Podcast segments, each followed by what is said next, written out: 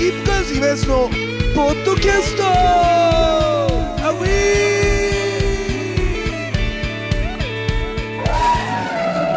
ー。さあというわけでお話しスキップカーズイベントのポッドキャストでございますけどもね、えっと今日撮ってる時点ではえー、っと放送前だから俺多分っていうかじゅういちにちにだからあさってかじゅういちがつのじゅういち、うん、あさってにあれに出るのよ、あのまたあの八木さんあラジオの八木さんの番組に出るんだけど、で八木さんの番組ってなんかプレゼンするっていうか八木さんにこんなんどうですかみたいな、うん、そういうコーナーがあってそこにこう結構出させてもらってるね。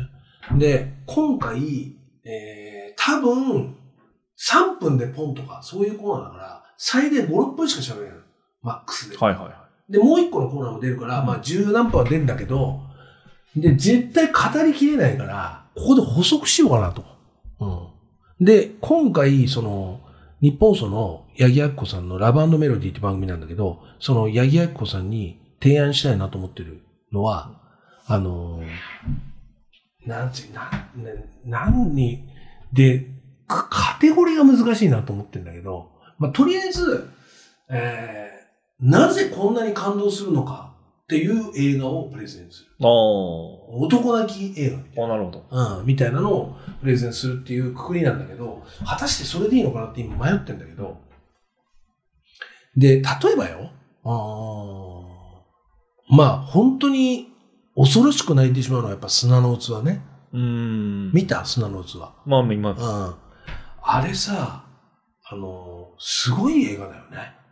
あれなんかあ最後の劇場なんでしょうね、砂の器ってあれ前になんだっけな、砂の器は松本清張の、うん、だからまあある男が殺されるんですよ、男の人、はいはいはい、あの田舎から出てきた人が、でその人がなんで殺されたのかってことを刑事が追っかけていく、でその追っかけていった結果、えっと思いもよらなかったその殺された男の背景でその殺した男のえー、その人生みたいなものがこう全てオーバーラップしてって最後に分かるっていう話なんだけど、うん、まあこの映画が加藤剛ね、うん、主演がね、うん、前にも話してましたもんね、はい、ここはねもう超泣けんだけど、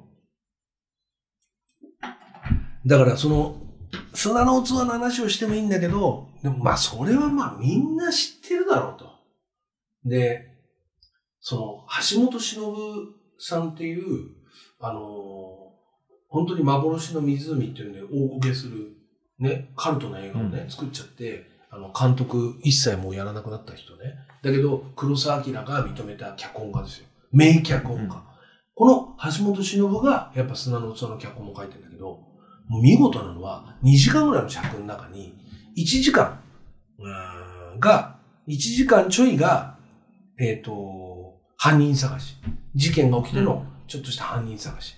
で、残りのいちじかん何してるかって言ったら、えー、すべてのことがみっつぐらいが交錯してる。だから、その犯人の、えー、子供、少年時代から大人になるまでの、えー、振り返りと、その犯人の、えー、これもネタ全然割れてていいんだけど、犯人は、えー、作曲家であり、であるわけだから、クラシックの指揮を振ってるね。で、その指揮を振ってるシーンと、親子の巡礼のシーンと、それと丹波哲郎がどうしてこの事件が起きたのかっていう説明のみっつ。このみっつが全部錯綜して動いてるんだけど、それが後半のほとんどを占めてる。だから、映画で、ミステリー映画って言われるものだったら、いちじかんからいちじかん、にじかんの尺だったら、うん、例えば、その、すべての種明かしっていうのは、まあ、ラスト、ケツの大体パターンだけどじゅうごふんぐらいだよね。で、あとはもう、その状況証拠というか、証拠っていうかさ、その事件が解決するまでの道のりをやるじゃん。そうじゃねえんだ、あの映画。恐ろしいんだわ。だから、もう、その早々と事件ってものを終わっちゃうのよ。いちじかん、その、いちじかんかかってないからもうよんじゅうごふんぐらいで終わっちゃう。で、あとの残りの時間、尺をたっぷり使って、その人間模様っていうか、そう、あのー、親子関係とか、当時のその病気のね、ハンセン病のこととかも全部描いてくるんだけど、あれはね、すごいんだよね。やっぱり構成としても凄まじいし。で、あの、あれ見たんならわかると思うけど、丹波哲郎がさ、事件のね、ね、説明してんじゃん。で、あの、丹波哲郎ってさ、セリフ覚えねんって有名なのね。だからカンペ見てるはずなんだよな、あの人ね。名演技をしてんのに。うん、でもカンペ読みながらあの人泣いちゃうんだよね。うん、あまりにもその感情移入 し, しすぎて。なんでカンペ読みながら 泣, 泣けるのかっていう話なんだけど、そんぐらいすごい、あの、出来の映画になってるんだよね、砂器ってね。だからちょっと興味がある人は、ちょっとぜひ見てほしいのと、やっぱりあれは、その、犯罪を描いたというよりも、あの、まさにあの、クラシックの曲で演奏してるのが、宿命っていうタイトルなの。あの、演奏してる、その指揮振ってる曲が。で、宿命、まさになのよ。その定めなんですよ。生まれた時から、どうしてそうなっちゃったんだっていう、その宿命、その宿命に翻弄された人間を描いてるんですよ。だから、あれは犯人探しの映画じゃないから、そこの部分も含めてちょっと見るとすげえ感動するっていう。ただ、この砂の器をプレゼンしてもどうもならんと。うん、しかも時間も全然ね、うん。で、今の時点で、こんだけぼんやりとした説明だけで、ろっぷんもうろっぷんだった。ってことはもう生放送で使えるわけがない。って考えた結果、じゃあなんだと。で、あんまりみんなが言わない。でも、男、俺らぐらいの世代の男だったら必ず通ってるだろう映画を紹介しよう。それは何か。刑事物語ツー、リンゴの歌です。これを見てない奴は男としてはもうダメです。はっきり言うと、心のインポです。それぐらいの、本当にそれぐらいの映画です。それぐらい言うんすか？それぐらい言いたい。ぐらいの、うん、心がもうインポテンツだと思う。ぐらいの、うん、まだ、あななんか心の中折れって言い換えれば、八木さんも大丈夫かな。そうね。とか、ね。だからとにかく、その、ダメなやつだと、うん、見てないやつは見たのか見てないのかでちょっと一個の踏み男の踏み絵になるんじゃないかなぐらいので、刑事物語っていう映画は刑事物語と刑事物語ツーリンゴの歌でスリーもあってごさくあるの全部ででごさくあるけど全部を見ようとは言わない、うん、特に見てほしいのは刑事物語ツーもうツーからでいいで刑事物で興味を持った人は刑事物語見てほしい、うん、で刑事物語見て刑事物語ツーでも、正直、もうスリーでももう落ちてんのよ。相当。ガクンと来てるのよ。で、よん、ご。なんか、その武田鉄矢の狙いが違うとこ行っちゃってるな、みたいな感じになってるんですよ。だから、いち、になら、ちゃんとしてるかな、これ。でも、最高傑作はやっぱツー。で、これ、武田鉄矢が、えー、刑事物語ツー、リンゴの歌、何が最高かというと、まず、刑事物語自体が、あのー、東宝が、まあ、プログラムピクチャーの復権。つまり、だから要するに、にほん立て映画の素晴らしさ、みたいな。だから、タランティーノ流に言うならグラインドハウスですよ。ね、日本の。だから、プログラムピクチャーって、だから、だからすごいよ。あの、刑事物語ツーの同時上映は、なんと、松田聖子、プルメリアの伝説。そっちは知らねえな。プルメリアの伝説と、だから、羽賀健二。松田聖子と羽賀健二。プルメリアの伝説と、えー、刑事物語ツー。刑事物語はなんとなくわかりますけど。で、刑事物語って、うん、まあ、そのコンプラ緩いっていうこともあるけど、まあ、きつい題材を割と扱うんですよ。うん、で、しかも、東宝と、あの映画専門誌、キネマ旬報の共同企画でもある。あ、そうだった。はい。で、だから外部プロデューサーとして、キネマ旬報の人が入ってたんですよ。ね。で、武田鉄矢の原作、脚本、主演。だから武田鉄矢は早すぎるインフルエンサー。承認欲求が強い。うん、ね。まあ、それはみんな知ってることだと思うけど。それで、まあ、ロッキーみたいなことですね。ロッキーみたいな。あの、あれ自分もね、持って、持ち込んだね、やつですね。そうそう。ただ、スタローンの場合は、ちょっと違うんですけどね。また、背景が。うんうん、だから、あそうか、もう、あの時売れてんのか、武田鉄矢。もう売れてます。だって、もう金八先生やってるの、ね、やってるからね。で、武田鉄矢がなんで刑事物語作ったかというと、金八先生やってて、腹が立ったの。ものすごい、やっぱりストレスだったらしいです。いい人に飲まれちゃうってことと、苦情がね、すごかったりするからね。そ, それでもう、金八先生っていうものに縛られて、自分もおかしくない人だったと。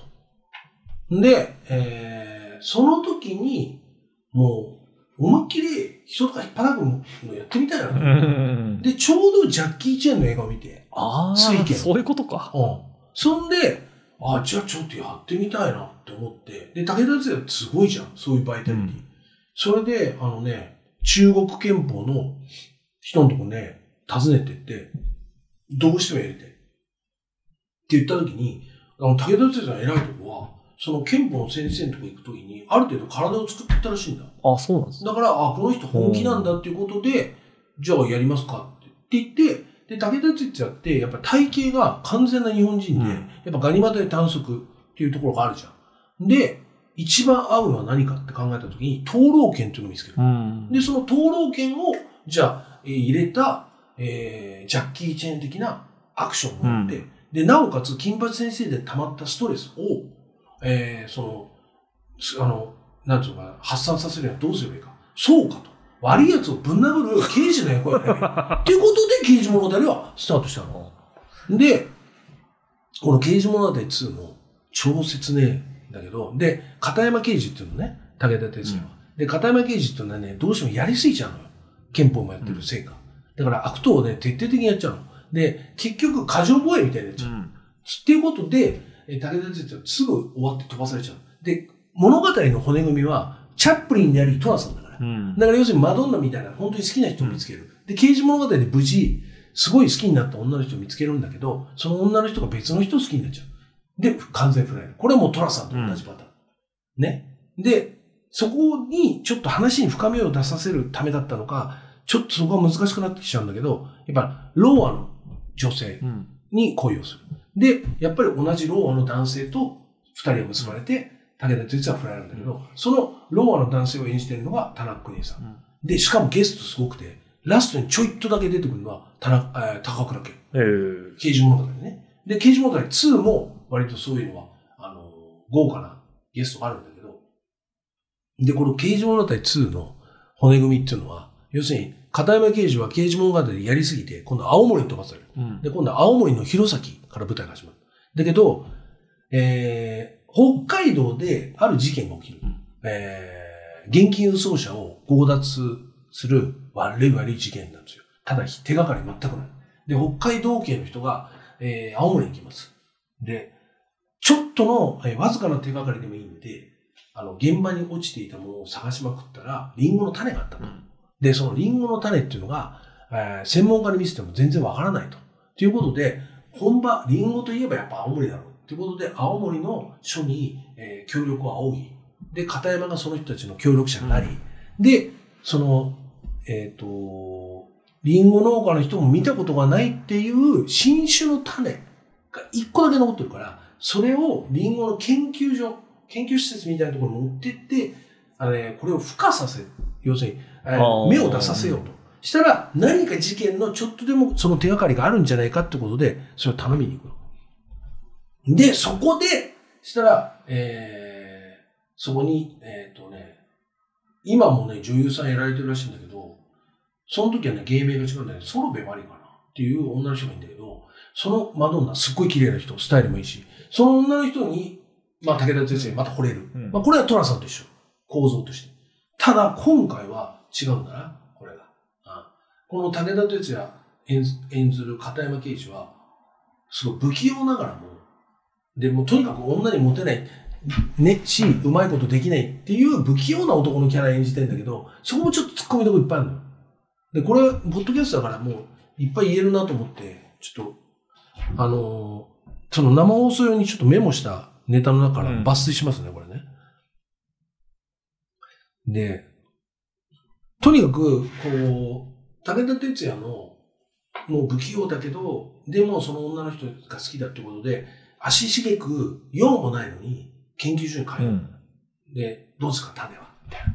でも、で、向こうもだんだんだんだん効果を持ってくる。で、最終的に、えー、もうここだっていうタイミングで武田鉄矢は、あの、誘うの。お願いです。僕と晩ご飯行ってください。みたいな。その誘い方もいいじゃん。うん。で、そしたら、あ、そうだ。なんか、晩ご飯を食べに行ってくださいって言うのね。武田鉄矢。うん、そしたら、マドンナが、私みたいな、この青森なまりもいいんだけど、私みたいな女、女、私みたいな人じゃなくて、みたいな。あの、誰かいい人いるんでしょみたいなこと言われるわけ。したら、武田鉄矢がここで、ちょ、これ、長名台詞だなと思って、あの思わずメモしてしまったんですけど、うん、一人で歩くのに一人で歩くのに忙しくて女の人と歩いたことなんか僕ないんですっていう。でここでああいいセリフだなと思うんだけど一回ビデオを止めたわけよ。細かく言ってた、ね、で気づいたんだけどこんな名台詞言うやつ女すぐできますよ。確かにでしょ、うん、そんな気の利いた返し、ねうん、言える言えないでしょ、うん、おかしいんですよ。だから武田鉄矢の刑事物語ツーリンゴの歌はめちゃくちゃ矛盾があるのに、うん、どうして見てると超感動して泣けてしまうのかっていう男の男子のあのなんつうの大いなる矛盾の教科書みたいなとこがあるんですよ。でそっからあのー、実は、その武田鉄矢が恋をしてる最中に、一回飲み屋に行って、その恋してる女の人、うん、その、のことを知りたくて、その、すごい綺麗な飲み屋の、あの、女主人に相談するのよ。ね。その女主人がなんと、売春チェーンです、うん。で、これは多分、駅、ステーションという、あの、高倉健さんとやった、はいはい倍賞千恵子のちょ、ちょっとしたパロディみたいなとこもあるんだけど、で、倍賞千恵子演ずる女主人に武田鉄矢は聞くわけです。ね。どうして悲しそうな女性っていうのは、どうして悲しそうな、まあ、いいや、もうできねえや。悲しそうな女性はなんで美しく見えるんですかねって聞くわけ。うん、したらもうこれで、倍賞千恵子が振り向きざまに言うわけよ。割烹着着て、うんああ。すごいいいセリフ。それはね、あんたが悲しい人だからよつってうわこれすごいいいセリフってそのバックに吉田拓郎流星ドン君の欲しいものは何ですか泣ける泣けるねボロボロねで結局ねそのリンゴのそのリンゴ研究所の女の人と武田鉄矢はうまくいくのよ、うんで、その、付き合って、もう結婚を約束するっていうか、もう本当に大好きだぐらいまで行くの。で、そこに、だけど、一個、あの余計なことが起きちゃう。北海道の老刑事がリンゴの種を片山に預けたわけ。だけど、その老刑事はもう、えー、定年が決まってる。